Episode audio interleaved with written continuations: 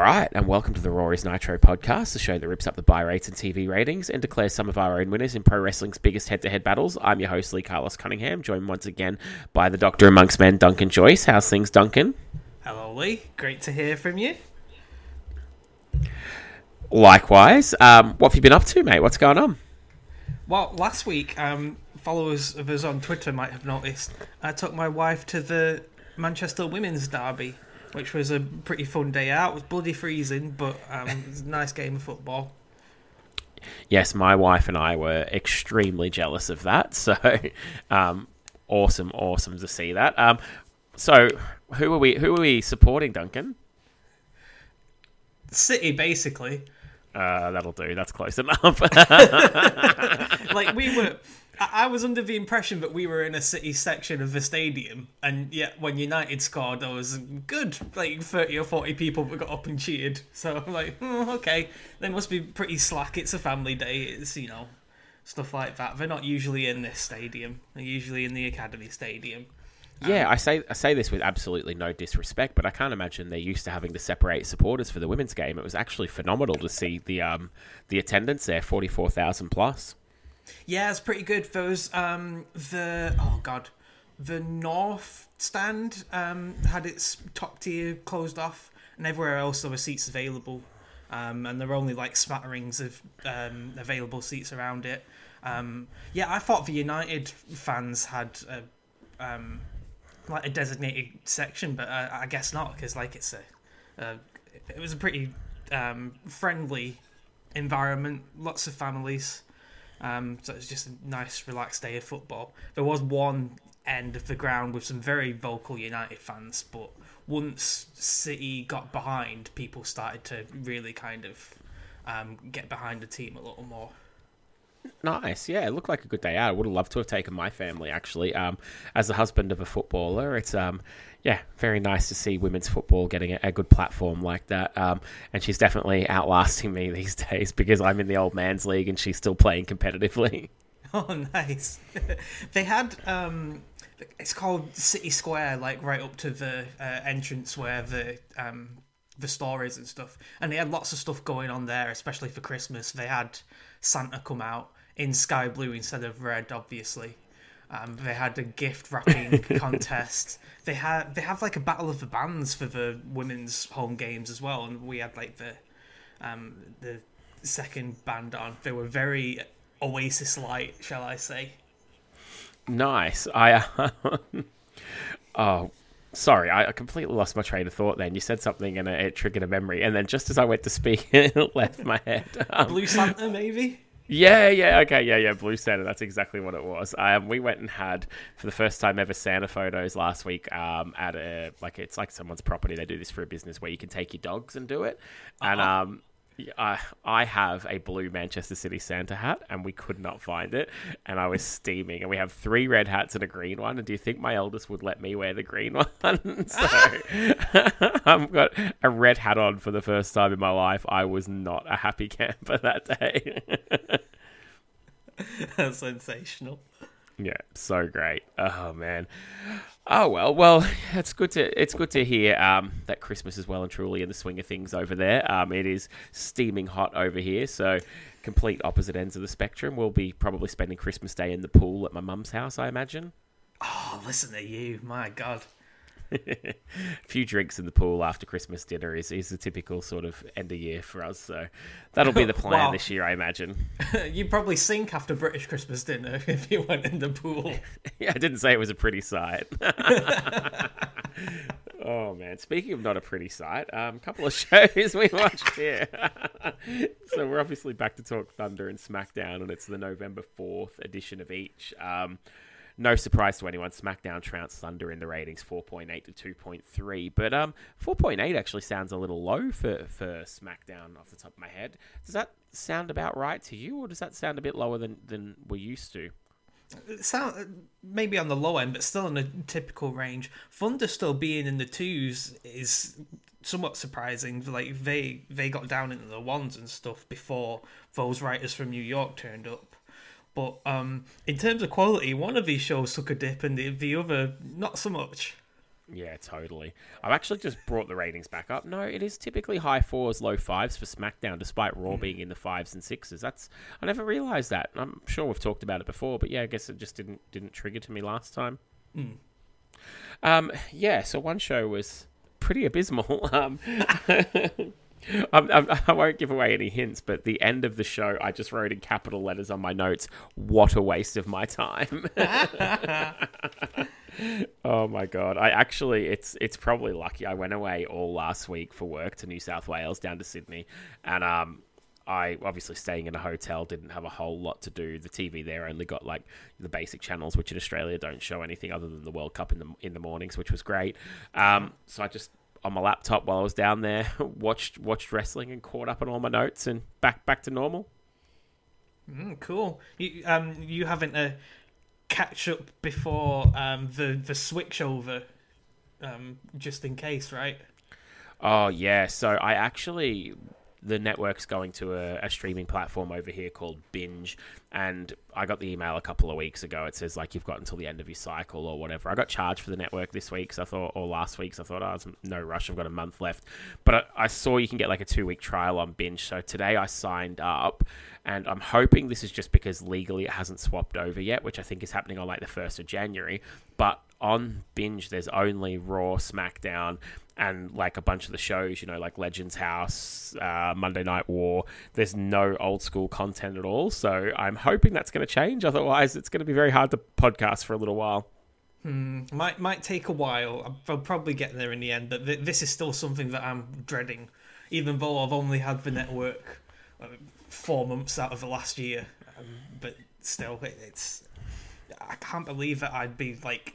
from a technological standpoint and from like an archive and arrangement standpoint that I'd be pining for them to keep this platform up, but looking at what they had with uh, Peacock in America, I'm uh, I'm pretty grateful for what we've got at the minute, and I'm dreading change. Yeah, I'm the same, so I'm going to try and get a couple of shows in the can just in case there's a delay and a lag in trying to find content, but otherwise I'll um I'll probably be restricted to find to reviewing whatever I can find on YouTube for a little while, which is, is really disappointing because the network, I've had it since the day it started in Australia. Um, I had it the whole way through, and I don't really, like, I don't watch current wrestling. I think it's been pretty obvious on the podcast. Like, I'll dip in every now and again. I think I watched the... um. No, I did. I watched the, the main event of the last Survivor Series, the men's war game match. And even then, I, I just felt it was really contrived and it didn't grab me back in. I'll watch clips on, on Twitter, like, you know, pretty much every week, but a few clips here and there just to stay, you know, toe in the water. But the the retro stuff, I'll, even when I'm not reviewing, I'll go and put like Survivor Series nineteen ninety on, or a Saturday night's main event, or or something like that, and I do regularly use it. So I'm I'm quite disappointed that it's not going to be on this same platform anymore. And the the streaming platform it's going onto, the interface looked pretty crap today when I was on there, so I'm I'm not looking forward to it. Oh man. Yeah, so hopefully it doesn't happen to you anytime soon. Fingers crossed. Um, which show did you watch first, Duncan? Uh, I watched Thunder, as is tradition. All right. Well, I didn't take my normal notebook, so I'm out of two books. So I've got the Thunder one open in front of me. That's worked out perfectly. Should we head on over and check out what Thunder's got to offer? Yes, let's take a look. The Thunder rolls on the Superstation. This is W C W Thunder, joined by wrestling's only living legend, Larry Zbyszko. I'm Scott Hudson, and this week for Mike today, who is still on location. And Mike, buddy, you picked the wrong week to battle on Thunder. This one is going to be one for the record books. I can't begin to tell you what the creative control team and the new powers that be have been up to in W C W. We saw what went down Monday on Nitro. It's gonna bleed over here to W C W Thunder. The wild show tonight, Scott. Of course, these these powers to be are uh, powers that be, whatever. But they're making wrestlers uh, wrestle guys that they don't want to. I mean, there's some surprises in store for tonight. I don't know about the rumors out here. We'll find out if they're true a little later on. If what we're hearing backstage comes to fruition, you are going to see one forevermore strange show. Thunder, I think for the second week in a row, has the commentary team of Scott Hudson and Larry Zbyszko now. And it starts out with a match between Evan Karagias and Hoover Guerrera. And we see um, this match has happened a couple of times already and been interrupted, once by Bret Hart on Nitro and then by Sid on Thunder, which we reviewed in the last episode. Um, both times the matches stopped, so we're going for round number three and see if we can get through uninterrupted. What do you think the chances are? Is there an echo in here? Yeah, literally the same taping that they're doing this again. Um, I know you're talking about commentary earlier, but I think they alternate weeks. So last week we had Tanae and Larry, and they were actually at the, the desk in the arena. This time it's Larry and Scott Hudson, probably taped in at Atlanta, and Scott even has a as a dig at Tanae, telling him, "You picked the wrong week to bail on Thunder." No, he did not. No, absolutely not. I wish we'd bailed on it. um, Hoovy starts with some strikes in the corner. We get a power slam from Evan for a two and a double clothesline. Um, We're told Medusa beat Evan Karagias, um, and that Goldberg and and Sid, sorry, are both out of the world title tournament, which is getting more convoluted every time we see it. Yeah, I, I that caught my attention as well. Just the tone of Scott's delivery on that line is like, "Lash LeRoux is still in the world title tournament, but Goldberg and Sid are out." It's kind of like a "who's booking this shit" kind of tone to that statement. Rightfully so. Um, Hoovy with a D D T, and then Karagias um, with a press slam into a hot shot, a snap suplex, and we've got some pretty bad piped-in crowd noise here. I, I have noticed it, and we've, we've discussed it a few times. This time is one of the first times it really, really irritated me, because it's just whistling, like, piped in. It is annoying and so, so, so... Um, what's the, I'm, I'm trying to think of, like, the, the, the best way to describe it. It's just really irritating. Yeah, it's not naturalistic whatsoever. They're trying to create a kind of consistent atmosphere, and wrestling crowds aren't really like that. There's not always a persistent hum of excitement. Sometimes people are a bit more patient and they're trying to see what's going on. And to imply that people are constantly like that, it's just a bit insulting. Yeah, and like you might, like right before a big moment, get someone in the crowd wolf whistling, but you don't get someone wolf whistling at an Irish whip to the corner. Like, it's just, it, it, it's like sensory overload. It's like, you know, the dogs probably could hear it. It's it's frustrating. There's like an Irish person in the crowd. That's our move, way! Oh, man. We've got um, a, a super... Oh, sorry, you go. No, so, um, there was like a double down from a clothesline earlier, and as soon as that happened, I was like, right, okay. Who's coming out now? But then the match carried on as normal. Yeah, we um, got a bit of false sense of security. Um, Evan Karagias hits a superplex for a two. And then what star the caliber of Bret Hart or Sid could come out to interrupt the match? It's Norman Smiley, of course. Ah, so that explains all the fake crowd noise, because he's screaming Norman Smiley, so it's just him screaming all the time. Oh, it's ridiculous. And he comes out and cuts a promo. Oh, I just, I can't even. I'll splice the promo in here for everyone to listen, because I can't do it justice. Hey, take it easy. Un momento, por favor. Amigo, this will take one moment. Just one moment, even time. Just one moment. Just one moment. Tranquilo, amigo. When you people first laid eyes on me, I knew exactly what you were thinking. You were thinking that that man is hardcore to the bone. Hardcore? It's taken me a little time to convince the powers to be in W C W to bring back the hardcore division and let the wiggle loose. Now that I have found my speciality, if you will, there is no stopping me. When you think of tough as nails, when you think of hardcore, think of one man. Think Norman. Norman. And I'm predicting, I am predicting here and now, now and here, that every wrestler in W C W will be at the receiving end of a hardcore wiggle. I think someone does Smiley's head. He's been crying like a baby through those matches. So he's basically um, campaigning for the hardcore title to come back.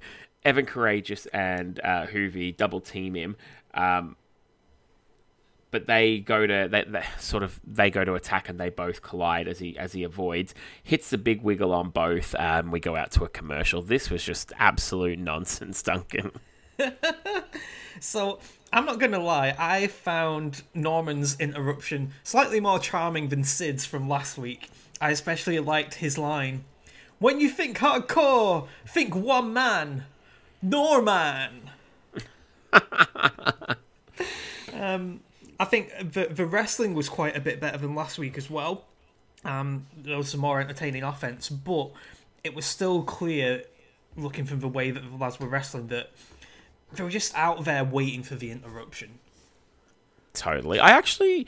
yeah, I was enjoying this match and was sort of hoping against hope that, like, they'd let it finish this time, but no, they didn't. Um, and yeah, to have Norman Smiley cut a promo during your match basically screams jobber to both these guys, so good luck getting over next week. Russo, we don't like the small lads. Nah. We um, come back from a commercial, seeing The Revolution just chatting backstage in, like, one of those sort of hidden camera kind of setups about adding a member. Um, and then we go to Mike Graham. He broke six thousand guitars, never drew a dime. Never drawing a dime. Telling Goldberg that he'll be tagging with Saturn against Rick Steiner and Chris Benoit, um, to which none of them are happy. Sorry, um, was I right? Was that Goldberg? Did I? No, no, so it's um, Saturn and... Sid teaming against Benoit and Rick Steiner, and Steiner and, and Sid are still like running running buddies, so Sid's all pissed off at Mike Graham, and Mike's all, "Hey, I didn't do it, don't shoot the messenger," and I'm like, alright, Bart Simpson. Yeah, I think I I don't know why I confused um, Goldberg and Sid there. My apologies. I actually wrote Goldberg as well. I don't know what I was thinking. Hudson with a line at the end that was rather notable. "I wouldn't want to be Mike Graham." Nope, not many would. I guess not. Um, we then go to Booker T with Stevie Ray taking on Kaz Hayashi. Um, we see Jeff Jarrett beat Booker T um, with a guitar shot on Nitro. When we get started, we have a, a knee from Booker T and a slam. Um, Kaz Hayashi with some kicks, a drop kick and a plunger, before Stevie Ray attacks him on the outside, which Nick Patrick definitely saw. They did a terrible job of, of hiding the offense um, from the outside man here. Throwing back in the ring, bookend, a missile drop kick, and the one, two, three. This was a bit of a nothing match, really.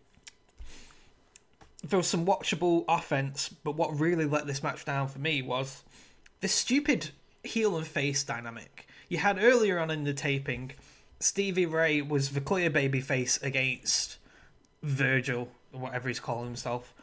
And now here, you got his tag team partner, the much more popular Booker T, and he's having to work heel against this lad, probably because of the size differential. Like, he looked massive compared to Kaz, and it just really messed with my head.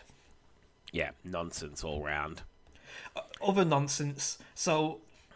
the maestro in the first show on this taping came out to pyro. Booker T, who has, you know, very signature pyro, didn't have it coming out for this match. Oh, I didn't even notice. There you go. I think that racial discrimination lawsuit that Sonny Ono raised has a, a bit of uh, something behind it. Jeez, that's brutal. And the maestro's as wide as they get. You know, that's not helping things at all. Yeah, and... Larry um, continually keeps talking about the powers to be instead of the powers that be, and Scott is constantly trying to correct him, and Larry just like, who cares? Yep, Larry is saying what we all think. Um, we go backstage and the Filthy Animals pickpocket Doug Dillinger.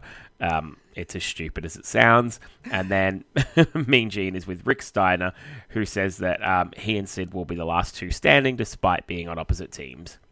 So, being consistent with last week, Rey Mysterio is still being an old horn dog. He goes over to Dillinger and he asks, "Do you want a cookie, baby?" I don't even understand. It just it just sounded dirty, especially given the, the tone of his promos last week. Uh, Rick Steiner as well addressed the powers that be as the power wannabes, which I thought was a neat line too. Yeah, not bad from old D F G. We then go to um, Eddie Guerrero out with the Filthy Animals, taking on Coach Buzz Stern, and yes, he's still around with Luther. Oh, God. Scott um, declares, Luther Biggs in tremendous physical condition. Oh, he most definitely is not. Um, no. Eddie Guerrero cuts a pretty lame promo for him, um, and then we see a video of the Filthy Animals uh, winning Tori back because wrestling logic, she was in a cage until they won a match. Yeah, the key on a pole match, and the pole was way too big, and Eddie had to leap for the key, and that honestly looked pretty spectacular, um, even amongst all this nonsense. We then go to um, the match getting started. We've got a Buzz Stern side slam and Eddie Guerrero head scissors. The, um... What have we got here? The animals steal a note. Um... Oh, God, I've lost my train of thought already. They they steal something. um, Buzz... Oh, the notebook, sorry. Yeah. Um, they steal they steal Buzz Stern's notebook from Luther Biggs. Um, Buzz Stern comes out the ring and he gets a beat down from everyone.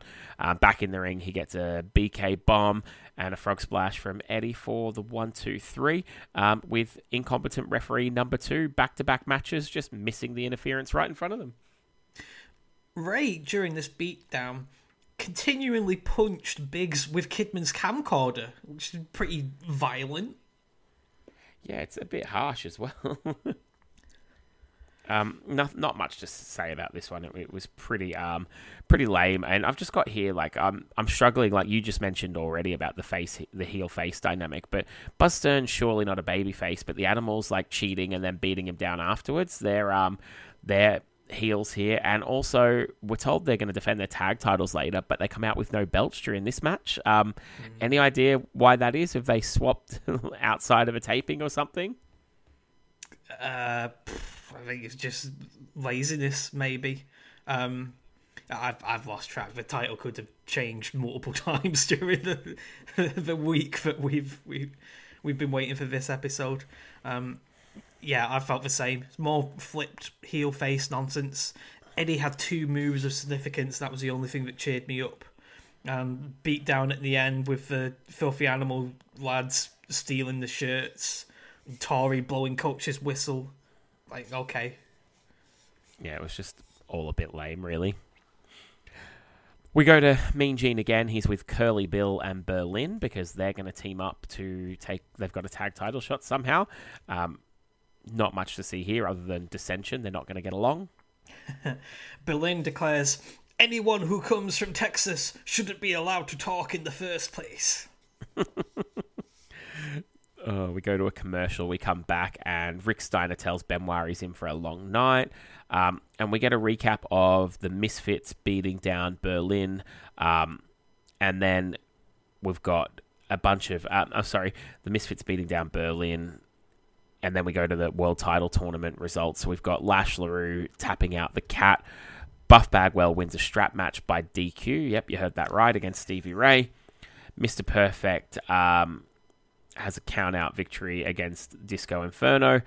Jeff Jarrett beats Booker T. That's the highlights we saw earlier with the guitar shot. Medusa beats Evan Karagias by kissing him and then pinning him while he was down. Benoit beats Dean Malenko in a cage. And then The Revolution, Filthy Animals, and David Flair all come out to brawl. We've got... Um, someone beats Sid. Who beats... Uh, Scott Hall beats Sid with interference from um, Bret Hart. Uh, And just, yeah, this is a mess. Like, having gimmick matches in, like, the early stages of a tournament, main eventers going out, but Medusa and lower card guys staying in. It, yeah, this this is so convoluted. I can't imagine, like, actually following the brackets of this tournament at all.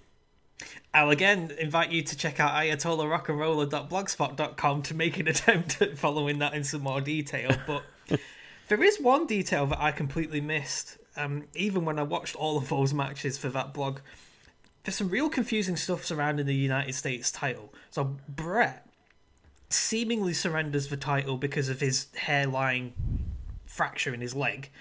The Outsiders give it to Sid, and then when Hall wrestles Sid in their tournament match, it's also for the U S title, and Hall ends up winning it.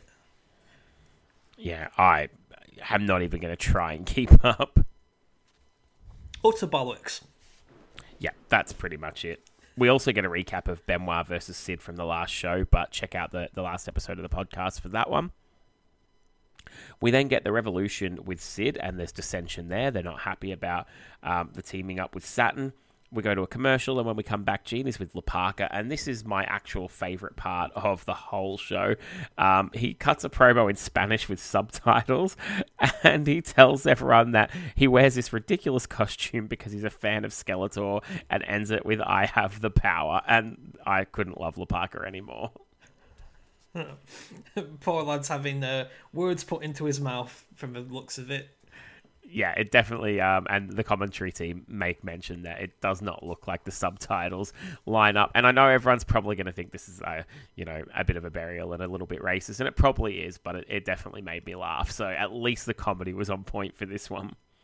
Yeah, Russo's stance on overseas workers, shall we say, who don't have uh, English language skills, um, dictates that this was not really for the... with the best of intentions in mind, even if you, you got some um, enjoyable stuff out of it on occasion. Yeah, even a broken clock's right twice a day springs to mind here. Um, Buff Bagwell versus La Parka now, and we've got um, videos of Buff Bagwell breaking kayfabe.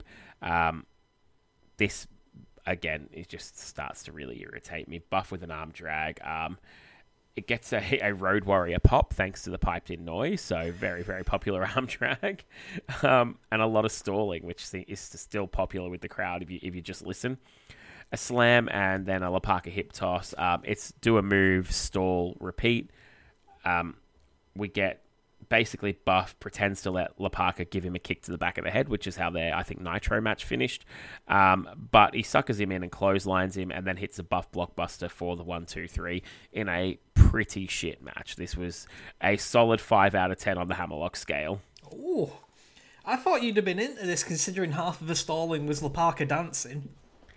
I, I like that, but it's this whole Buff's not going to go along with the script thing that it's really irritating me. Like, I I, I don't know. I I don't I don't think I'm alone in this, but I, like any allusion to the script or the booker or anything like this in wrestling actually just annoys the shit out of me. Oh yeah, totally. That that is the albatross that dragged this match down. I would vaguely be interested in seeing them have a serious match based on like the brief exchanges that they had between the stalling, but when you got this phone it in gimmick going on, it just completely ruined it. Yeah, and I forgot to mention he also looks into the camera after winning and says that he's not going to be doing any jobs. Like, just oh. fuck off. Um. Gene's with the Filthy Animals. They take the piss out of Curly Bill and Berlyn as we go out to a commercial break. And then it's time for the Animals to defend the tag titles against Curly Bill and Berlyn. Um, Bill is stealing a living at this point. The fact that in nineteen ninety-nine he's just put on a cowboy hat and some chaps and still earns a living in professional wrestling is absolutely like, bravo, sir. He's also got a waistcoat that he can't fit his hands into the pockets of. And I've just got a note here during the entrance, because obviously the Wall comes out with um, with Berlyn. The Wall looks like all the members of Main Event Mafia combined into one person. Oh, wow. Okay. That's a good call, actually. Oh. What's Booker T, the sunglasses? Yeah, he's got a little bit. He's got the, the Steiner hairdo. He's got, like, he looks like Angle in the suit. He's, he's, he's just got something from all of them. Nash's height, everything rolled into one. um... Oh. The Animals came out and Kidman was trying to cut a promo again, and that led to Tori giving him a snog to shut him up because she clearly had enough of him talking as well. She helped that man's career by keeping him quiet. Although then when they're in the position to try and start the match, Kidman somehow gets a microphone again and asks Virgil if he's the sheriff in Blazing Saddles. Yeah, I think they tried that joke in the back earlier, and it just didn't land. Like, these bloody... I, I, I don't actually know, like, what Blazing Saddles is. I'm assuming a T V show, but I'm going to go out on a limb and guess it was pretty dated by ninety-nine. It's a Mel Brooks film. It was, I think it was, like, the late seventies or something. It's kind of a, a Western spoof. Yeah, and... like, the Filthy Animals are meant to be this cool sort of quasi hip hop style group. Are they really like quoting nineteen seventies films? Hmm. Uh, anyway, um, we get a drop kick from Berlyn and then a back suplex for a two. Um, the crowd noise is still really irritating me here. I, I must have really annoyed me. I've written it so many times. Um, nice spin kick um, and a drop kick from Kidman, a clothesline, a power slam from Berlyn before Conan comes in and hits that lovely rolling lariat and the X Factor. Curly Bill um, hits an arm breaker, and then him and Berlyn just start arguing for no reason. The Wall gets on the apron and punches Bill, and then that allows Conan to lock in the Tequila Sunrise and pick up the victory. I don't know why Berlyn bothered coming out for the match if he was just going to argue and walk away. Why accept it in the first place? Mm, yeah. Berlyn and Kidman, when they were wrestling together, that was serviceable. But the ending, it just makes so little sense. Like, Virgil was on a roll. He was basically in the middle of a hot tag, and then suddenly he wanted to tag out. No wonder Berlyn didn't want to get back in the match, you know, because it's like, you're doing good. What the fuck is going on? It just made no sense. It's a running theme for this night. Yeah. Then we go, Gene is with my favourite, Lash LeRoux. Fuck. Oh, yes. Some folks won't shave names on the face, but some folks might, I wager, like LaRue, the slack jog Cajun. Oh, fuck, that's amazing. Oh, my God. I just want to punch my T V when he calls the cruiserweight title the Cajun weight Cajun title. Cajun weight title! Oh. Sensation. You know, you've risen to prominence very quickly here in W C W, but I've got to ask you about the odd show respect Disco Inferno has given you in recent weeks. Respect, Gene? Respect should be at least what Disco Inferno's showing me after what happened in Las Vegas. But the fact of the matter is this. Respect and trust is two totally different things. And as far as trusting at Disco Inferno, I don't trust him further than I could throw my granddaddy's mule.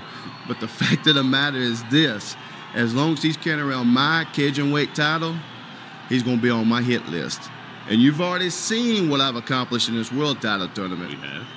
So the fact of the matter is, in the next upcoming weeks, one way or another, we're going to see gold around the waist of the Cajun sensation.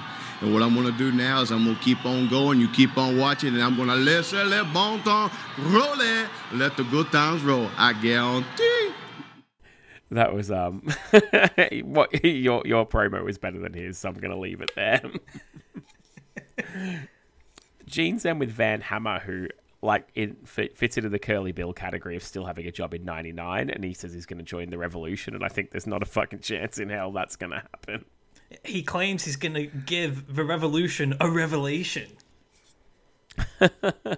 I just, when I was watching this, I know it's not the Revolution that all jumped ship, but do you remember like the Radicals coming across? Um, and I know that there was talk that um, Shane Douglas was in that group with them, but wasn't wanted. Can you just imagine if Van Hammer was sat ringside with the Radicals? Oh shit, yeah. Oh, that would have been a game changer. Um, we go to Lash LeRoux versus Silver King. Um, I've got here Save Me, but this turns into a like a serviceable match, probably the best one on the show, to be fair. Um, nice flipping leg drop from Silver King, and then Lash LeRoux with a clothesline. They brawl on the outside, and LaRue comes off the top with a crossbody and an elbow for a two. Silver King with a snapmare and a kick, um, and then a corkscrew senton as well. That gets a two. Lash LeRoux with a sunset flip for a two. Silver King with a slingshot senton for a two and a backdrop. Lash LeRoux with a nice slam, a drop kick, and the whiplash for the one, two, three in what ended up being a, a fairly decent match. Uh, not too bad at all, really.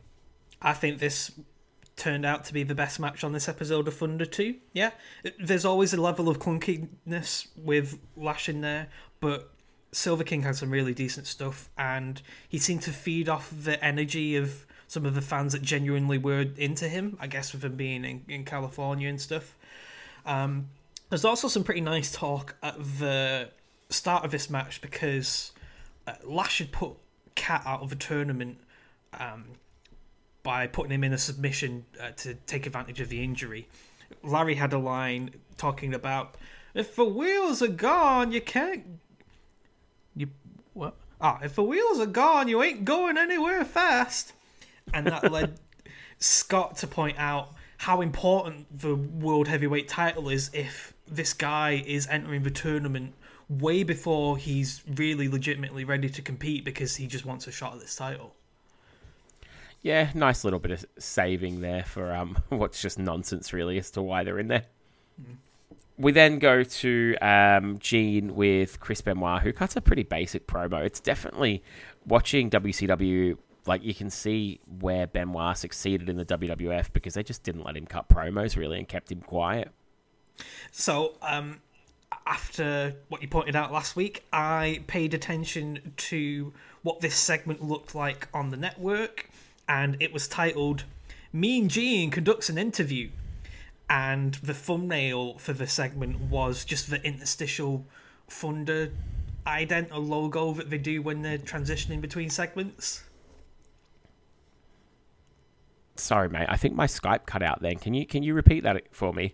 Oh, yeah. So last week you were talking about how um, the network um, quick um, quick links in, in the episode try to avoid referencing Benoit, so I went and checked what this segment was referenced as, and it was called Mean Gene Conducts an Interview, and the thumbnail for it was just the interstitial Thunder ident that they have when they're like transitioning toward uh, transitioning between segments.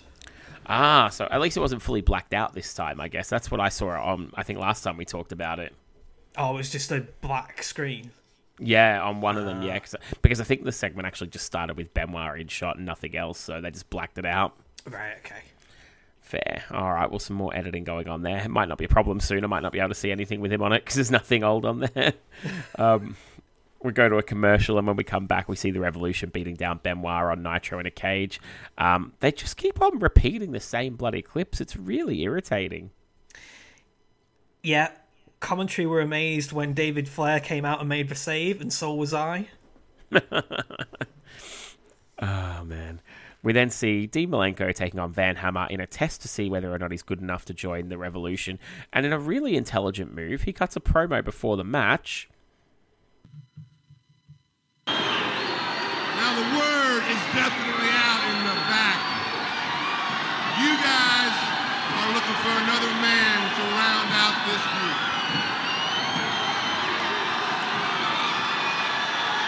I have earned it, I deserve it, and I can help you guys. That's right, me. Now we can do it two ways.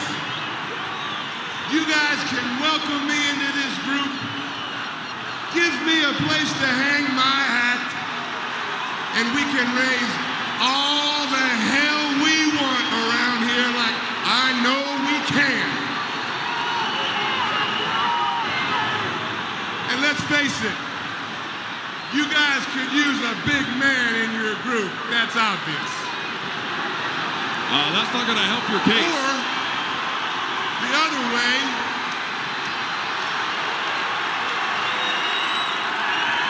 is I can fight my way in.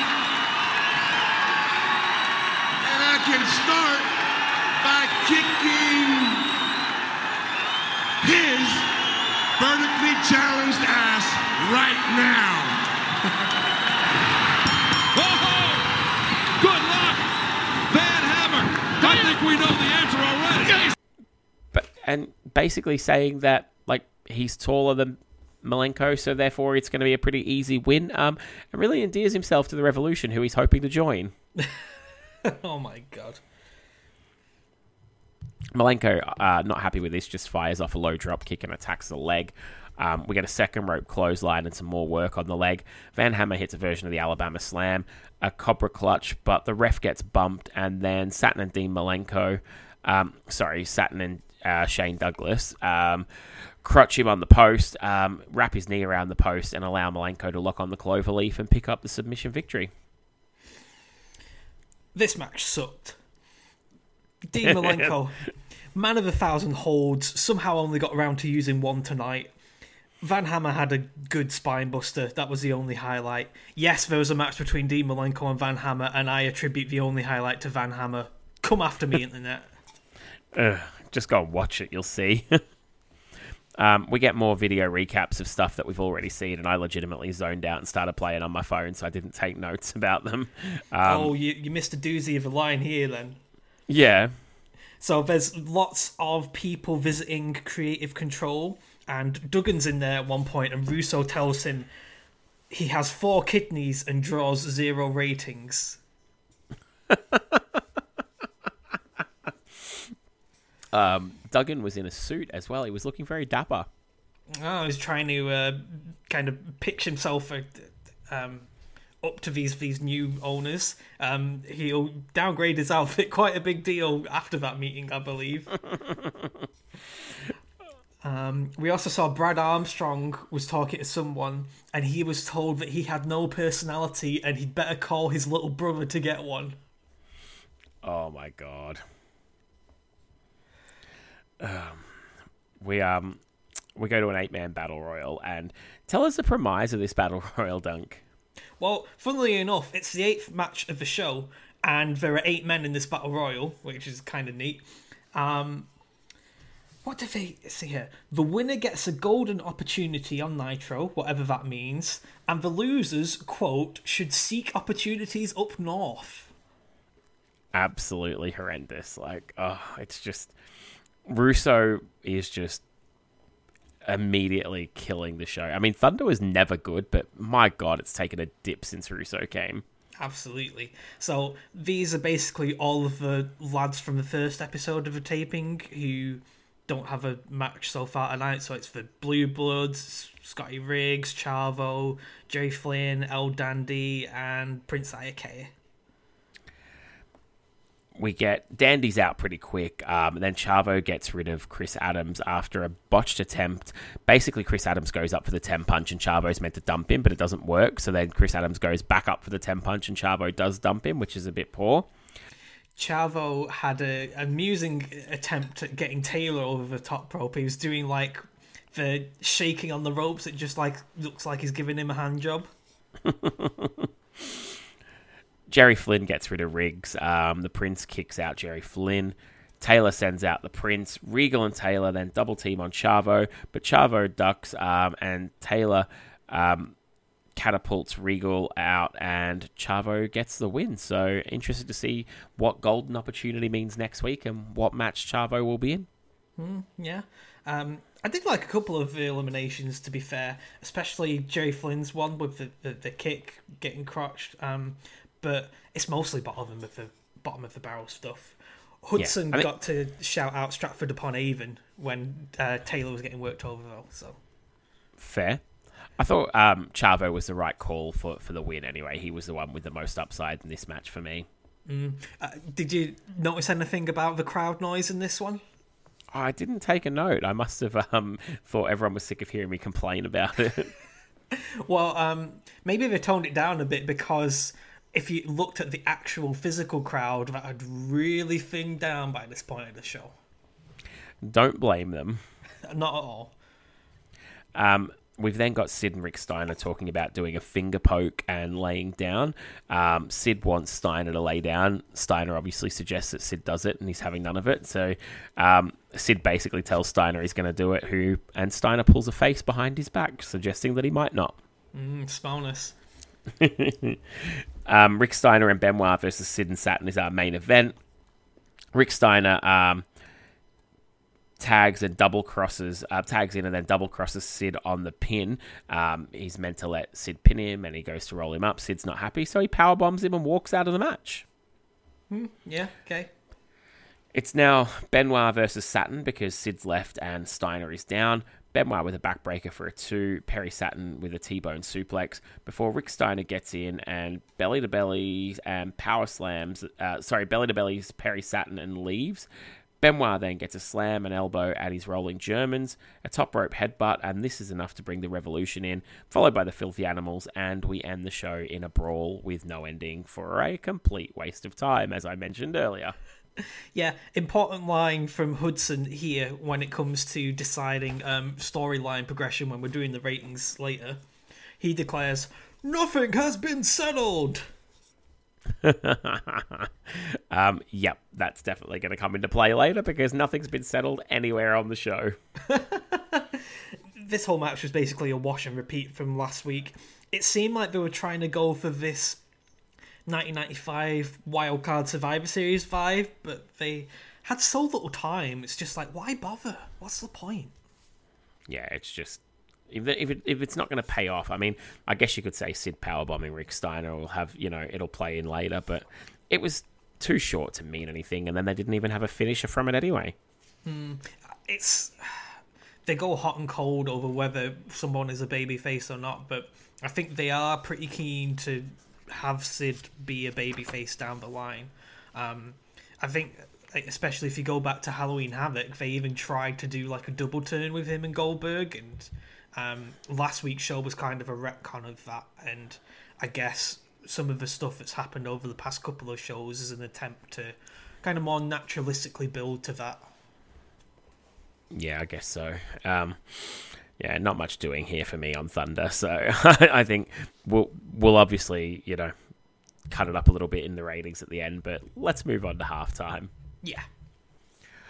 Now, why did you do it? You know you got the mad fat fluid when you rhyme. It's halftime. Right, right, right. Check it out. It's halftime. Right, right. Hey, yo, it's halftime. I don't have a magazine article for halftime this week, so I thought I might actually do something a bit different and ask, what are your most recent wrestling purchase of, it, of any description, be it merchandise, subscriptions, anything? What are the last few things you can remember spending money on for wrestling, Dunk? Oh, now I didn't wind up actually buying it, but um, went to Charlton last week and was going around some of the charity shops, and the R S P C A shop had a couple of wrestling shirts there, which took me by surprise. They had one of Samoa Joe's N X T shirts, and they had the Revival's No Flips, Just Fists t-shirt. Interesting. Um, what was my last genuine wrestling purchase? Um, oh gosh. Uh, I don't know. Actually, I don't tend to put that much money into things. Um, I'm sure I must have bought some kind of T-shirt recently. Oh, it's my. I bought. Um, there's a Rey Mysterio shirt on clearance. Um. It's really cool. It was, you know how he has that deal with Roots of Fight in Las Vegas, and they do these really cool shirts. Yeah, they do some nice shirts. I, I wanted a Mike Tyson one of them, but I never got around to buying it. So it, it's W W E's kind of attempted riff on that. It's like this sky blue um, shirt, and it's got like Ray in pretty old traditional lucha gear, and it had a really nice font, and yeah, I'm I'm really fond of it. Nice. I um, I'm trying to think what, what mine were. I opened my Mega Powers set of figures today, so they've been sat in my in my house for a few days, and I finally opened them. And I, the ringside sale, I bought the A E W Taz to go next to my Mattel Michael Cole. So that's probably that's the last Taz! thing I actually bought. Yes. um, other than that, I can't remember. Um, I've had a obviously been doing a lot of Christmas shopping lately, so I've had to tone down a lot of the, the purchases for myself, but in the new year, I'm sure I'll pick up and, and get some more stuff. Um, mm-hmm. Yeah, I had a big November and a quiet December. Mm, I'm pretty behind on A E W, but I was watching Grand Slam the other week, and um, when the Acclaimed were having their tag title match, I was checking out um, like their entrance gear. I'm like, oh, bloody hell, if they made that Bowens... Um, football jersey, I would totally buy that. And then I got really pissed because they made Caster's basketball jersey as like a limited time thing, and then they didn't bother making Bowen's top. Oh, that's a bit rough. Yeah. Big fan of the Acclaimed. I um not quite enough to get me to pay for A E W, but um I'm definitely I, I will check out what they do every single week. I if if Dynamite came to any sort of subscription service that I already have, I think I would definitely check out an episode or two and see where I fall. But I just can't bring myself to pay, you know, for a single episode of a T V show um, when I've got the network and YouTube and Impact Plus and everything at my fingertips, and I don't have time to watch stuff on there half the time. Mm, yeah. Anyway, that's our most recent wrestling spends. Not actually that much, actually, when we both thought about it, but it was worth a shot. Um, should we ch- head over and check out SmackDown and try and cleanse the palate a little bit? Oh, we're going to cleanse some stuff, all right. Break it down! Hunter, you're going to love this. This is the best footage. I, I'm like Scorsese. Right, the way I put this together. Sure, uh, come on! Hey, come on! Come on! Come on. You're going to see you this. We're going to see this. Dog, no. Dog date oh. the show Monday night. This is oh, yeah. Come, come on. And really, this is some of the best stuff that he has ever done. Where's it? That's the rock. This is the opening show. Oh. Right off the get-go, this just dominating the show right behind curtain number one. We have. Oh, wait, oh, wait, there's, oh, there's Triple H. Yes! And then. It's D X! It's all four members of D X! Kid kicked him right in the face. He was like, not the face! The face! I am just trash talking into the match right here. Hey, this thing here, McMahon comes out here. Watch him try to get him. Look at this. Stop, damn it. Your nose went right in his clinic. That's McMahon and Triple H. One nose to nose! The veins come out of his neck. The veins. He hates us more than anybody. Incredibly slow. How's his halitosis right there? He is killing me. We're not gonna have another D X night. We're gonna have what you're gonna have. Shut the hell up. We need to get him from a jack. As you would have heard there, um, SmackDown starts with D X backstage poking fun of uh, the Raw recaps. Um, went a little bit long. Um, would have been good for about thirty seconds, but it went significantly longer than that. I think so. Yeah. Um, Road Dogg, at one point when Vince was confronting Triple H, noted, "Hey, your nose went right in his mouth." and... As as heels, the comedy is just a little forced. Mm, yeah, I, I did appreciate them making fun of Vince's walk, though. Yeah, that was good. And then our first match is a title match. It's the Hollies defending against Mankind and Al Snow, the best friends, as they're basically being called. Mm, okay. um, holy shit. From the off here, we were talking about this last week, and here it is. It's the Al Snow action figure that Walmart were trying to ban because it came with head, um, and they were giving out people over everybody attacking it. And King's really mad because apparently Al's going to get loads of royalties from this banned figure. I'm like, how are you going to get a blooming royalty from this? Like, if I sold you one of my wrestling figures, the wrestler is not going to see any monetary monetary gain from that, are they? No, absolutely not. Um, I would think he's going to lose a ton of royalties from the biggest shop in America pulling it off the shelves. Definitely. But yeah, they actually had the figure, and oh, that hit me right in the nostalgia, Duncan. Those those Jax B C A figures. Um, we didn't get. There was a period of time. I'm, I'm sure I've talked about this on the show before, but there was a period of time between Hasbro and Jax where there was no figures. But in America, they had the the Just Toys Bendems. They never came to Australia, and we didn't get a lot of the later series of Hasbro. So we probably went four years without any wrestling figures. And when I I saw this era, like just before this, on the shelves, I was in my element. Uh, I, I I came in like roundabout then, so like the, the kind of last few phases of the bone crunching actions were around before it switched to like the WrestleMania two thousand range that had like the, the Titantron Live in the feet and stuff like that. Um, I distinctly remember there was like a Diesel and Undertaker double pack that was constantly in the Index catalogue when I was growing up. I'm like, really having trouble shifting those Diesel and Undertaker figures.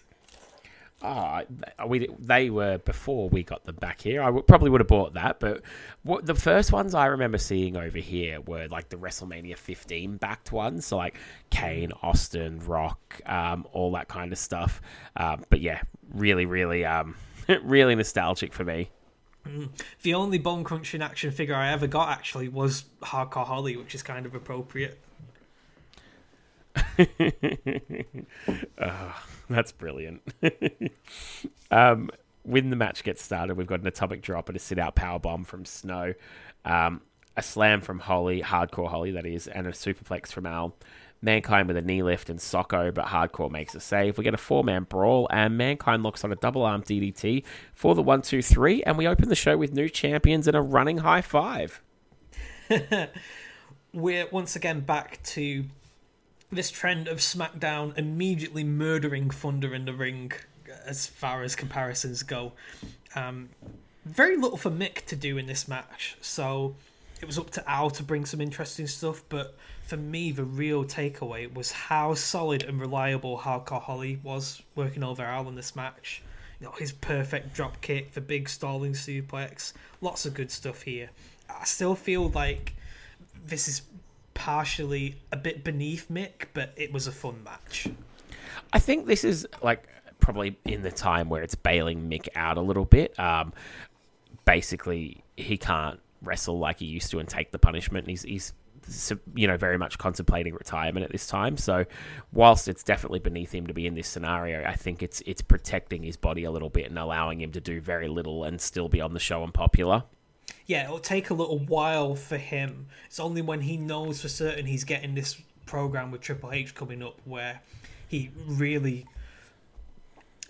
prepares himself for this one last flourish. So, yeah, I, I understand he's probably after an easy time here. Um, interesting notes from commentary.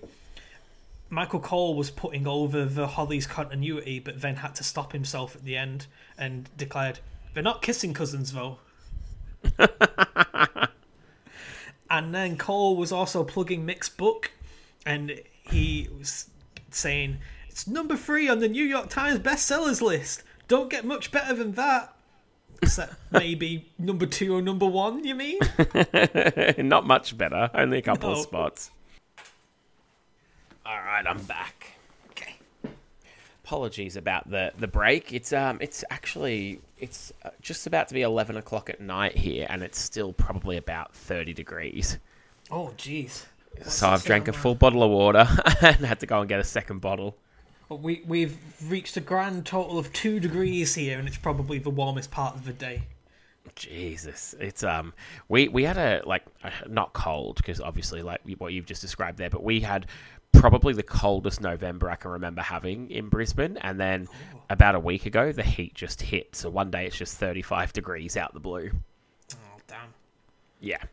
Anywho, uh, past, well, no one cares about the Brisbane weather, so I'll move right along. It's um, J R with Stone Cold backstage, um, having a little chat. Um, nothing too major here. We go to a commercial, and when we come back, uh, the new champs are in the babyface locker room celebrating with milk, which gets poured all over Al and Foley. I don't know how the hell he got this line in, but he says, "I've seen you look like that before." Oh, no. Oh, I can't believe that made it onto SmackDown. Jeez. Blue Meanie was in this crowd shot, which um, is a revelation for me. I didn't realise he still had a job at this point. Yeah, his um, staff faded pretty quickly, didn't it? I, I guess it did. You mentioned nothing much going on with that J R and Austin chat, but that was what we were supposed to have as the big takeaway from the D X opening at the minute.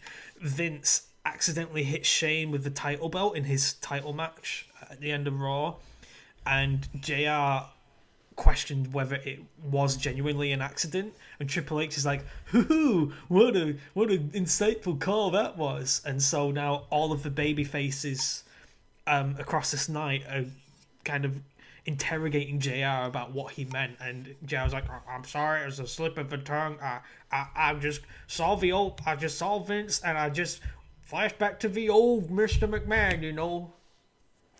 It's um, it's funny because I wrote here not much going on, but then I think he talks to Rock and Kane and everyone later on in the night, and it becomes apparent like they're going for this storyline of is Vince going to turn heel? Um, they they sort of overdo it by the end of the night, but this one was quite a bit more subtle.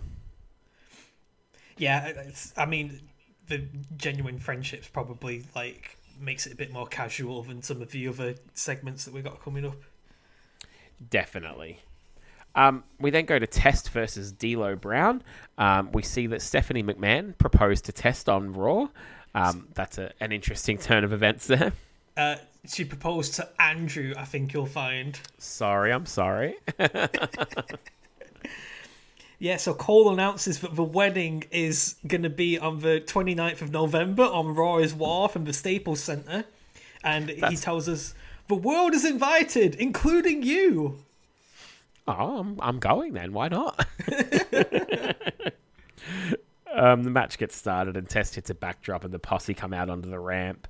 Um, full Nelson slam by Test and a sidewalk for a two. Um, we get a neck breaker from D'Lo and a boot from Test. A forearm and a leg lariat and a slam and a leg drop. Pick up a two count for D'Lo. A top rope axe handle, um, and he appears to hurt his knee on the landing, um, but he's faking and he rolls up as unsuspecting Test, um, but then he's still hurt, so I'm a little bit confused by this ending. Yeah, so Test nearly kicked out, and it, it almost looked like a mistake, but commentaries say that, oh, it's, Test is just so distracted by this wedding, you know. Um, I found the posse's commentary far too distracting here. They called Test Flamingo Legs at one point and questioned the legitimacy of his name. Yeah, that's... um.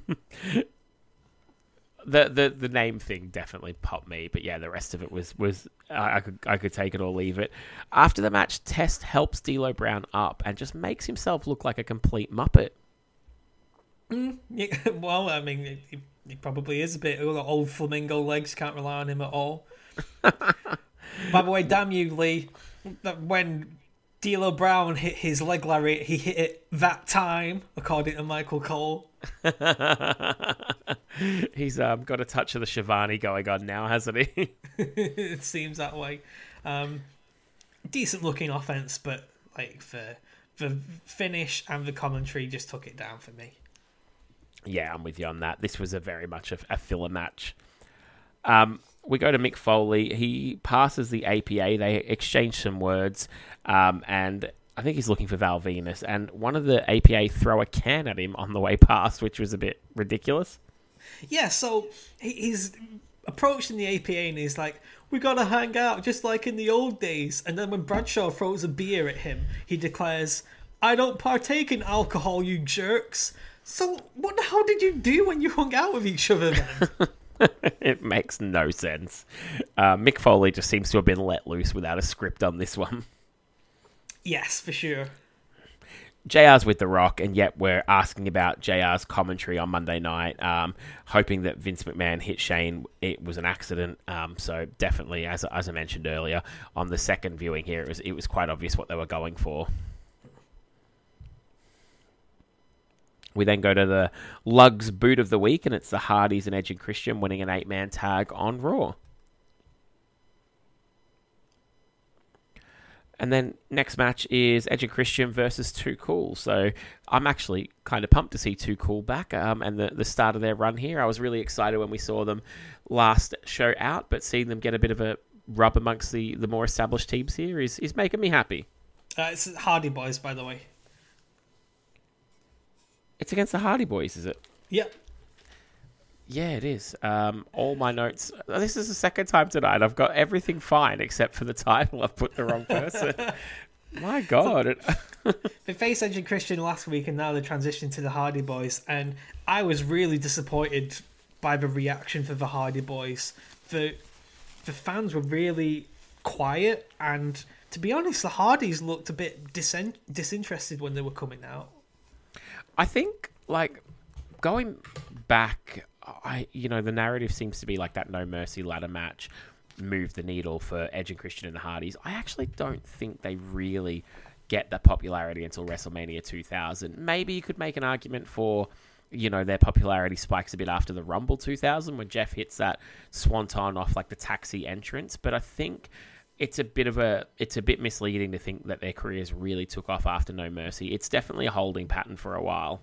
Yeah, the Rumble was a big one too, for sure. Um, it's always the same. Like the, the things that have staying power always lead to people talking about more long-term narratives as if it was like an immediate overnight sensation. Like think about Austin cutting the King mm. of the Ring promo, you know? Yeah, absolutely. That was the first one that sprung to mind. So yeah, definitely. Um, when the match gets started, we have a Hurricane Rana from Jeff, and then we get a Poetry in Motion for a two. Matt Hardy with a moonsault for a two, so he was a little bit more of a flyer early on.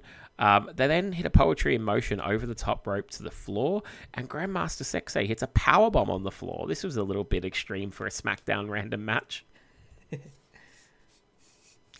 Um, Sexay then cops a feel of Terry, as does Scotty Too Hotty, and that's just not okay. Dick moving tonight. Yeah, he's like, just grabs her ass. It's, it's, you're really not okay. Nuh-uh. Um, Grandmaster goes for like a Bronco Buster style move and crotches himself. Uh, Matt Hardy hits a Twist of Fate, which is only good enough for a two count here. Grandmaster Sexay hits a version of the Stroke and Scotty Too Hotty with the Worm.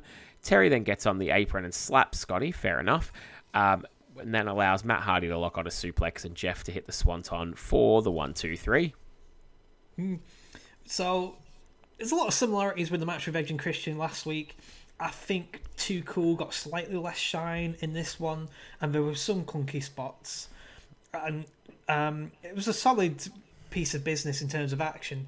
Again, just the crowd, so disappointing for me. Matt Hardy's got this hot tag going on, and they're absolutely silent. What's going on? Yeah, I'm glad they didn't pipe anything in, though, I suppose.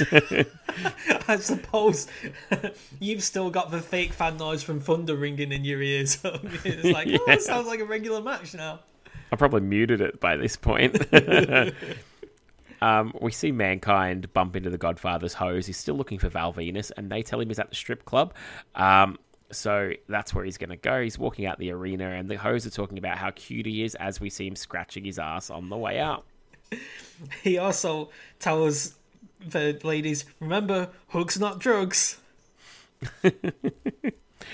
This, uh, I actually think, um, this might be controversial, but Mankind writes about this show in his book um, and seems to think of it really fondly. I actually think he gets less funny at, with every segment in this show, um, which is disappointing. I love Mick Foley and he is hilarious, but I think giving him four or five segments of comedy, it just, it definitely is um, diluting it on the way. I don't think it's his best work. No, law of diminishing returns in action here. Um, J R's then with Tori, um, and then Kane. Kane didn't answer the door. Tori answered the door, and J R starts talking. Same spiel that they that he gave Austin and Rock. Um, they're overdoing it a little bit, but they're driving the point home. And then we go to a Kurt Angle vignette. I'm so fucking excited for this. Three eyes. Yes. Oh my god! I can't wait for Kurt. We then go to Edge taking on the British Bulldog for Bulldog's European Championship, and he's out with the posse. Um, Edge with an Enziguri. Christian comes out late to the match, um, and then the Headbangers come out. Apparently they've got a beef with the posse. Bulldog with a delayed vertical. Edge with a Russian leg sweep and misses a dropkick. Christian D D Ts the Bulldog on the floor.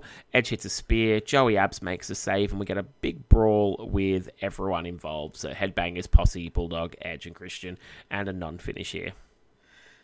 Yeah, um, another bullshit finish. One thing of note from Bulldog. A little more neat stuff from Edge. It's, uh, don't know. Just kind of there. Uh... Yeah, agreed. J R's with Vince. Um, they beat a dead horse here. Um, J R apologizes for what he said on Raw, and Vince accepts his apology. Hmm. We then go to Mankind at the first strip club, and I'll splice a little bit of this in. I think this was the best of the three. Wait, hey, Mankind! What in the world? You're the manager, right? Yes. The Godfather's hose told me I could find Val Venus at Delilah's. You know the Godfather's hose? I know it's a hose, but I'm looking for Val Venus. Val's not here. I've been here all night. Yeah. Well, maybe old George will jog your memory, Mister Manager Man. Hey, he's not here. Thank you. Would you like a dance, big boy? Well, I would, but I'm just afraid you might get hurt on my big-ass new championship belt. I think Val Venus is at that other place. Mankind just took the tip, King. Are you ready? What did you think of Mankind's first foray into the strip clubs here, Duncan? Right, so this is typical Mick Foley. So he tries to bribe this lad in the club, and one of the dancers took it as a tip. Mick was worried that his title belt was would get in the way of a dance, so he declines it and takes his money back. You fucking dick! Yeah, that was the bit that popped me, so that was probably the best of all of them. Oh my god. V- very um fits really well with the narrative of Mick Foley being a cheapskate, which I don't think was really public knowledge by this point, so no. We then, back in the arena, have D X coming out, and a near two-decade-long mystery is solved for me on this entrance, Duncan. Go on. I could never understand why on... It was one of the SmackDown games. I think it was SmackDown two. Why does X-Pac come out with a can of drink on his entrance? And I see he's got that energy drink in his hand right here. Oh, yeah, yeah. He was doing that earlier in the summer, too. He had some kind of, like, sponsorship deal. I never understood it, and now here he is, yeah, walking out with it, and I'm like, oh, that's why it was in the game. Oh. What was disintri- disorienting for me when they came out was all of the clips of nineteen ninety-eight D X that was intercut in this. nineteen ninety-eight D X dressed a lot better than ninety-nine D X as well, by the way. X-Pac in his stupid overalls, the Road Dogg wearing different colour track pants that don't match the D X colours every week. It's actually really unnerving. I think it's good heel work because they just look like dickheads. We get a long Triple H promo about what they did on Raw, and then we're told their newest member is Vince McMahon. They have a D X jersey with Vince on the back, and that brings out um, Vince. And his retort, I will splice in here. I can't believe this. Vince McMahon joins D X.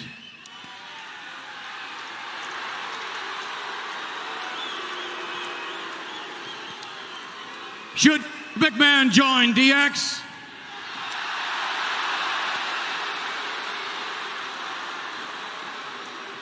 Quite frankly, gentlemen, I join the Girl Scouts. For the love of... It's a billion-dollar company on the stock market. The stock's going through the friggin' roof, and we can't get a mic that works.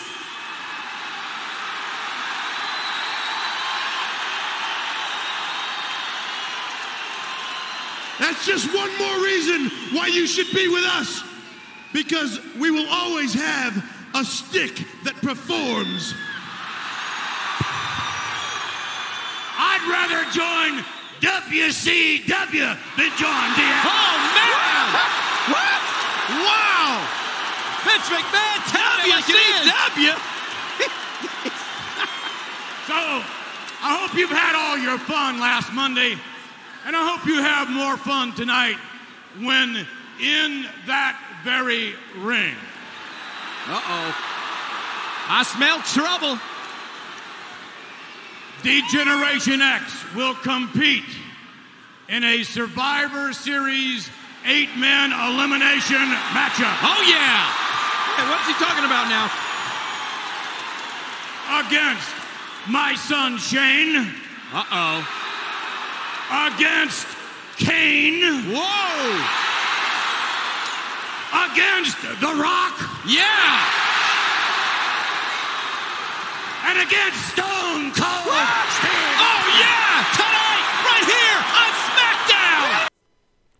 And Duncan, what would he rather do than join D X? I'd rather join W C W than D X! That cracked me up. Great line. Popped me big time. There was a bit of a struggle with the microphone beforehand as well, and D X were joking, we'll always have a stick that works. Oh, yeah, so bad. Um, we, we're then told by Vince is going to be a Survivor Series rules match.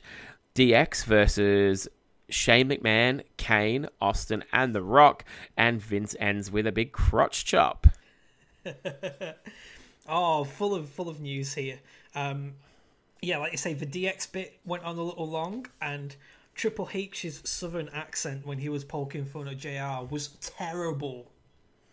Yeah. Uh, it was just D X overload on this show. I was so excited for their reformation, but there's, you know, some bits of this. Like, I, I, I think, you know, like over the years when you sort of know the narrative that's gone on online and like the, the websites and whatnot about what got over and what didn't. And I always loved D X and I always thought, oh, it's a bit harsh. But watching some of these shows, I can see how it, it definitely rubbed a few people the wrong way and wasn't as popular as, as it might have been with me, who had only watched the pay-per-views, really. Well, it's, I don't think it's a good fit for serious mainline heel Triple H. No, and he's just acting like that with them as his lackeys, and that's what's really annoying me. I think, like, I'd rather they reformed without him than reformed as his backup, and he's they stand in the ring while he does a twenty-minute promo. Yeah, like, you you were comparing and contrasting, like, ninety-eight D X um, to this. For me as a fan, this is, like, the visual that I get of D X with the, the football jerseys and the leather and the the green and the black. Um, but, like, as a as a gimmick and stuff, this is definitely the least memorable stuff. Absolutely. Michael Cole tells us Arnold Schwarzenegger will be on the show next week as we go to a commercial. Looking forward to that. Yes! um, Mix in Strip Club number two, and I've just got here, not as funny as described in his book. Yeah, that's true. He walks in on one lass in the shower, he pulls one lad with his pants down out of a peep show, and then decides to indulge in the movie in the peep show himself. Yeah, and he mentions some porn star who I've never heard of. It's definitely an age thing, saying, oh, she's still around. So, yeah, I, I think that was definitely funnier in Mick's book than, than it was in real life. Like, sex work is work and everything, but that was definitely the least interesting part of Mick's books when he was talking about all the porn that he watched with his wife and stuff. Just keep that to yourself, mate. Uh, we then go to Godfather versus Chris Jericho, and Godfather cuts an in-ring promo, as does Jericho on the ramp on the way down. He cuts a promo on China, and we see China and Kitty watching on a monitor backstage at a reasonable angle. Very reasonable angle. Yeah, uh, Jericho's line, pimpin' ain't easy to watch, kind of popped me. Jericho, I... my brother and I, when we were watching wrestling in ninety-nine, two thousand, would always, like, when Jericho's music hit, just be like, oh, I hope he's got a microphone. And yeah, whenever he did, it was always always good stuff on the way to the ring. Yeah, nice stuff. Um, Godfather's entourage seemed to only be wearing his brand new Just Say Hole t-shirt. Yeah, got to move that merch. I don't think I ever saw anyone own that shirt. that, that'd be an awkward one to wear. We get a lion salt early in the match, um, and then Stevie comes out dressed as a hoe, gets the hose to get into the ring, super kick to Jericho, hoe train, and the one, two, three in a what the fuck moment. Like, Jericho is about to go into an I C title feud, and he's losing from Stevie Richards' interference as a Godfather hoe. This made no sense to me. Yeah, total dud this one. This feud so far for Jericho has been terrible. Two weeks on the bounce with some nonsense loss. It does nobody any favours. No. We then go to Lillian backstage, who catches Stevie Richards, and it turns out he's now obsessed with China. He does cheerleading to spell out China's name, but spells it with an I and not a Y. Um, pretty unfunny as well. Oh, I missed that he misspelt it. McMahon and Austin have a bit of a chat, and we go to a commercial. And um, when we come back, we see Mankind's car being towed um, because he's stayed in the strip club too long. And we see an ad for the ninety-nine Survivor Series, which is brought to us by Nokia. So it just takes me back to my first ever mobile phone. Oh, you were the lucky one. I had the like most basic Motorola one that I shared with my mum and dad, and it didn't even have any games on it. Mine had Snake. Oh yeah, that was the one that my cousin would always play. um, Austin's then um, sorry Austin locks Vince McMahon out of his change room, um, and then we get oh sorry Al's boring everybody backstage with his um, talk about the title match. They've heard it all before. And Val Venus comes in and jumps him, and none of the baby faces help. They just watch him get the shit kicked out of him. Probably they were asleep from his boring tales. Um, I thought I spotted Nova in the entourage as well. Oh, I didn't notice. I'll have to go back and have a look. There's some lad that I, I couldn't quite recognise, and uh, that's my best guess at who it was. Um, but yeah, it turns out Val had paid off a pair of the Godfather's ladies to send Mick on this wild goose chase, and that's how he got to make this assault. we then see Bossman and Albert gassing the Big Show on Raw and beating him down after he was gassed. Um, that seems a little bit over the top. What a gas. Commercial, and when we come back, um, Vince McMahon um, tells Tori... Um, what, what Vince McMahon is with Tori, and I think he's trying to... Um, He, he te- sorry, he tells Tori good luck for the match, try to fire up uh, Kane and, and get her to go and motivate him. Mm. We go to Bossman versus uh, Big Show, and we get a big boot from Show. Uh, Big Bossman powders to the outside. Big Show brings him back in. Uh, there's a double count out, though, before they get back to the ring. An atomic drop and a choke slam. Albert comes out and he choke slams him. He then choke slams Dave Hebner, Sergeant Slaughter, and Tony Garea in a fit of rage. Fucking hell, what a segment. Fucking Dave Hebner, who is like five years past being an official. He's that old and stuff, and he's taking a fucking choke slam from the Big Show. Yeah, of all the people that came out, I didn't expect to see him taking one. Oh, I love Big Show's shirt with the, the palming the globe thing from his chokeslam pose, but he looks so strange clean shaven. Yeah, he does a little bit. Rock walks by Vince McMahon backstage, and we get our J V C Kaboom of the Week, and it's Vince McMahon's belt shot to Shane, because we've not seen that enough times tonight. Was it an accident? And it's time for our main event, the eight-man Survivor Series match. This is a hell of a main event for free T V as well, by the way. Not just free T V, like half an hour's notice on free T V. And it being the um, trademark match of your upcoming pay-per-view given away for free on T V. It's kind of, I guess, following the corporate Royal Rumble model that they did earlier in the year. Yeah, good shout, Duncan. Um, match starts with a nice drop kick from Shane and a spin kick from X-Pac. We get an eight-man brawl pretty early. Came with a top rope clothesline. Um, Billy Gunn hits a low blow and a famouser, and then X-Pac hits the X-Factor, and Kane's the first man eliminated. He chokeslams X-Pac before leaving, however, and this allows Shane McMahon to go in and pin him, but he only gets a two. Vince comes out, and Shane misses a Bronco Buster as we go out to commercial. When we come back in, X-Pac hits the X-Factor on Shane and picks up the one, two, three, so it's now four on two. Mm. I've noticed Kyle in the crowd again, by the way. Really? Someone in the crowd had a sign, Triple H, I'm single!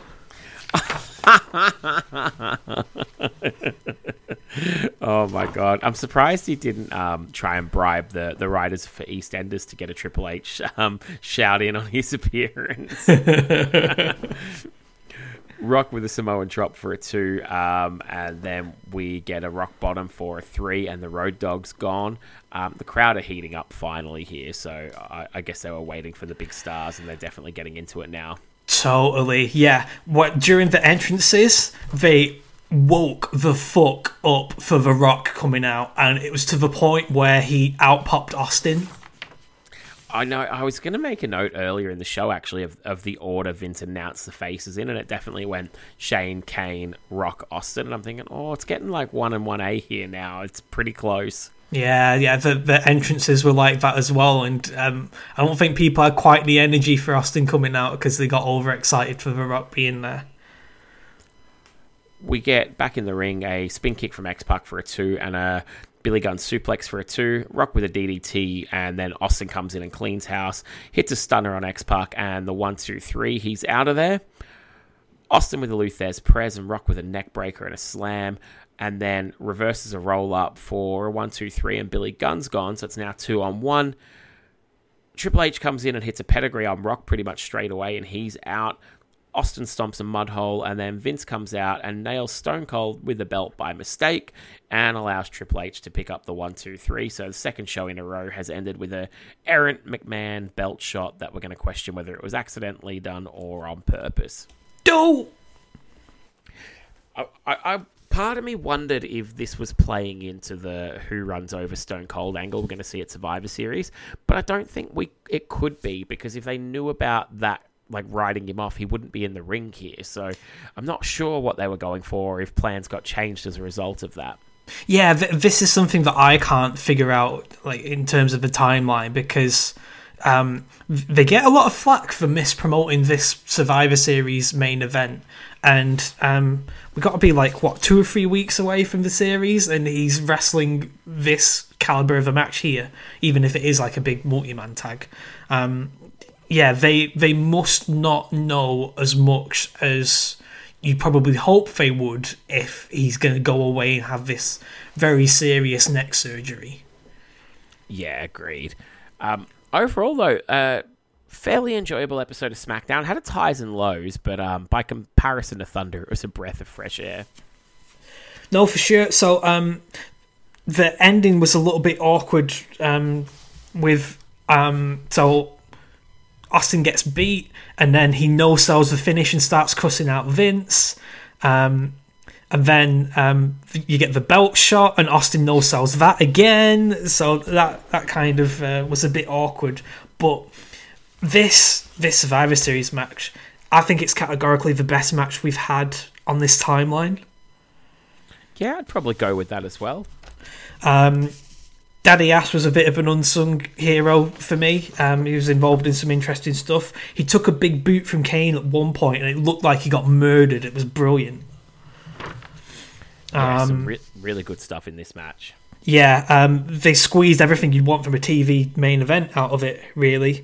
Um, it just had a good rhythm. The faces went down early with those eliminations, and it fit the characters as well. You know, everyone piled on, and Kane got to do his monster recovery. Shane had his inexperience taken advantage of, and it's just lots of great action. Everyone got a chance to shine, and Triple H got to frustrate the faces ahead of the Survivor Series again. Um, this alone is enough to make SmackDown the winner for me. Um, but I kind of enjoyed a, a bunch of stuff from the undercard tag matches as well, like the tag title match and Hardys and Too Cool. Yeah, absolutely. I look, I'll, I'll we'll just cut to the chase. We've watched both shows. I've got SmackDown in all five categories. Thunder doesn't touch it on any level. Um, is there anything you think Thunder can possibly beat SmackDown at? No, like I said, you could probably put this Survivor Series main event on its own against Thunder, and it's more than enough to beat it.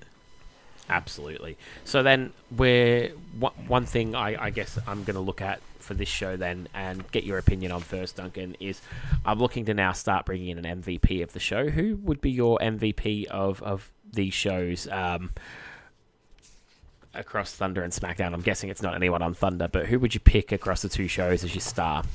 All across both. Um, hmm. Uh, a bit, um, like Mick Foley was the most consistent present on SmackDown, um, besides Vince, but I think this is the big, this is kind of a big coming out moment for The Rock's star power. He out-popped Austin. Um, he had just as much of a run of the match, and yeah, I, I think um, this is a sign as good as any that we'll see coming up that uh, W W F's going to be in safe hands when Austin goes away. Yeah, good shout. Um, I, Rock was in consideration for mine. I actually went with Vince, I think for a few reasons. Um, his promo at the start of the show was great, um, really entertaining, good line, sets up a brilliant main event, is involved in a show-long storyline that actually goes back to the last show, and also just from a non-performer point of view, the fact that they put on a show this caliber up against what Russo put on over in W C W just shows how fine they will be without him. And Vince has got things under control, so Vince got my M V P for these two shows. Mm, yeah. Um, well, that's a nice easy one then. No need to go and pick winners in each category because SmackDown murdered Thunder on every level. Um, a question for you. Are you looking forward to the next two shows? Arnie, for fuck's sake, yes, Arnie, yes. I think I'm going to try and watch Thunder first as, again, um, which is really difficult um, because I'm super pumped for, for Arnie on SmackDown next. Yeah, I don't know what the fuck we're going to get on Thunder, but um, I, I, I've not got much faith in it being any good, I'll tell you that. No, absolutely not. I'm starting to consider just watching it on one point five just to get through it quicker. It is horrendous. Um, well, that this will probably be the, the last time we get to rec- record before Christmas, so I hope you have an awesome Christmas. Um, what have you got in the works with Kyle at the moment? Yeah, we'll be recording fairly soon. Um, hopefully to get an episode out before the new year. We'll be looking at the Raw after Survivor Series two thousand one with the fallout oh, of the Alliance. Um, yeah, lo- lots of promos, lots of Vince McMahon. Um, yeah, that that opening segment had me legitimately jump out of my seat that night. Well, there'll be uh, lots to discuss, let's say that. Um, yeah, so hopefully that'll be with you before the New Year's out. Um, a Merry Christmas to everyone here, especially you, Lee. Thank you much, Lee. Um, and thanks, everyone, for listening. And this will likely be the last episode that drops before Christmas for this show as well. So wishing everyone a Merry Christmas and a Happy New Year. And, yeah, we'll talk to you all again very soon. Cheers, guys. Hey folks, Total Protection, Mister Hughes here, and you're listening to Raw is Nitro with Total Protection, Mister Hughes.